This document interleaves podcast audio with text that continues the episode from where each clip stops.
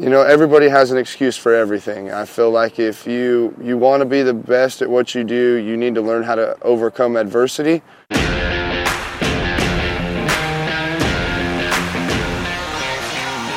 This is season five of The Score, the Team Roping Journals podcast, where we cover the roping industry from top to bottom. This is where the team roping world talks. We talk through tough subjects, we talk big wins, and we talk real issues affecting the community. I'm your host and editor of the Team Roping Journal, Chelsea Schaefer.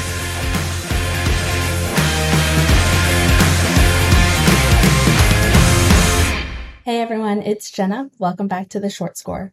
On today's bonus episode, brought to you by Roping.com, we have the newest Roping.com coach, Dakota Kirchenschlager, explaining his method that allows him to desensitize horses while testing the attention span of the ones that he's riding.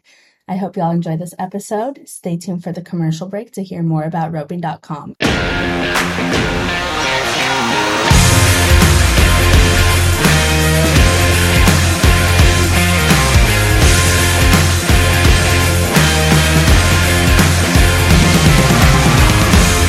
So, like you might notice, we have a lot of horses tied up on the right fence. I do it for two reasons. Number one, I don't like hitching rails where they sit there and dig holes and you got to clean it up. I have one hitch rail in my place. I don't like it. I like to tie them to the fence, so when you work the arena, you drag the holes in. Number two, I like to do it because, as you can see, there's there's horses of all ages over there, from three years old to eight years old, nine years old. I like to do it because it just desensitizes them. I mean, it, they learn to, man, that we're going to be here all day long, so we might as well just stand here and life's going to be okay.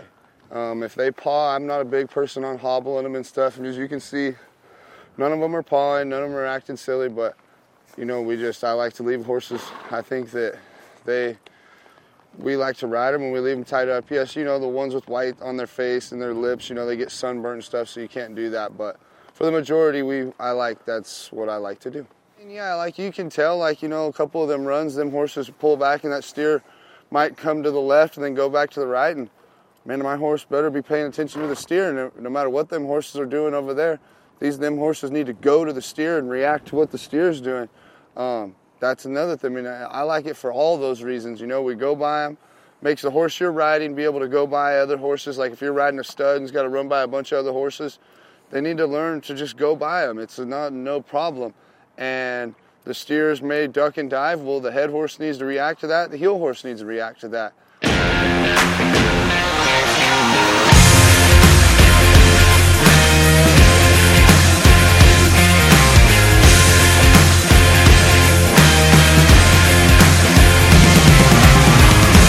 Roping.com continues to bring the best competitors and teachers in the world together by adding 17-time world champion Brad Lund and three-time NFR qualifier Dakota Kirchenschlager to the site.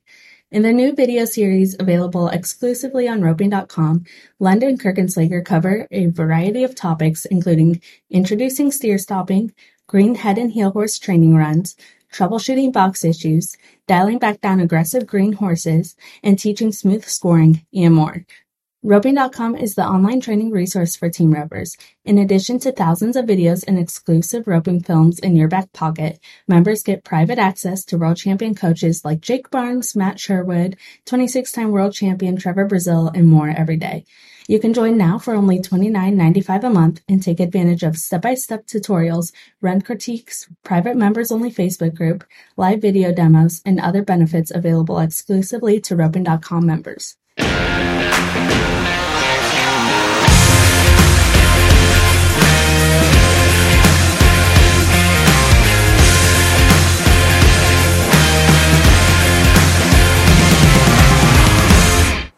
I, I think it's a good thing.